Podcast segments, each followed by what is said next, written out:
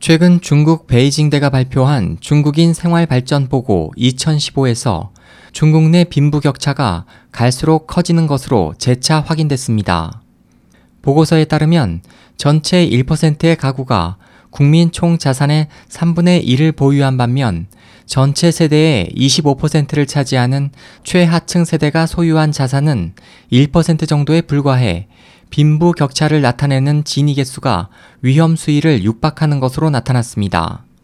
보고서가 발표한 중국의 각종 진위 개수 중 소득 진위 개수는 80년대 초반에 0.3에서 현재는 0.45 이상으로 자산 진위 개수는 95년에 0.45에서 지난 2012년 0.73으로 각각 상승했습니다.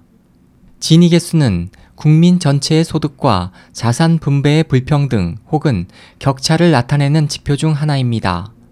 값의 범위는 0에서 1로 값이 큰 만큼 격차가 크고 그에 따라 사회 불만도 높아집니다. 일반적으로 사회 불안정의 지표는 0.4이며 위험선은 0.6입니다. 이에 대해 앞서 중국 당국은 지난 2012년 9월 사회 관리에 관한 정부 보고서인 중국 사회 관리 혁신 보고서를 통해 중국 내 빈부격차가 이미 한계 수위에 다다랐다고 지적한 바 있습니다. 베이징대의 이번 보고서에 따르면 교육, 의료 보장 등에서의 격차도 더욱 두드러졌습니다.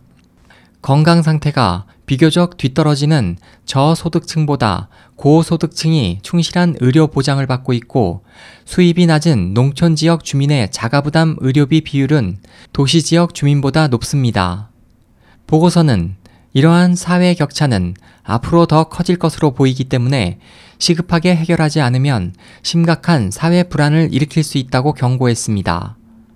지난해 5월 미국의 소리방송 VOA는 미국에 거주하는 경제학자 허칭렌의 논문을 인용해 부의 분배가 크게 편중된 근본 원인은 최근 20년간 중국의 권력층이 마음대로 부를 독점했으며 저소득층이 중국 인구에서 차지하는 비율은 60%에 달한다고 지적한 바 있습니다.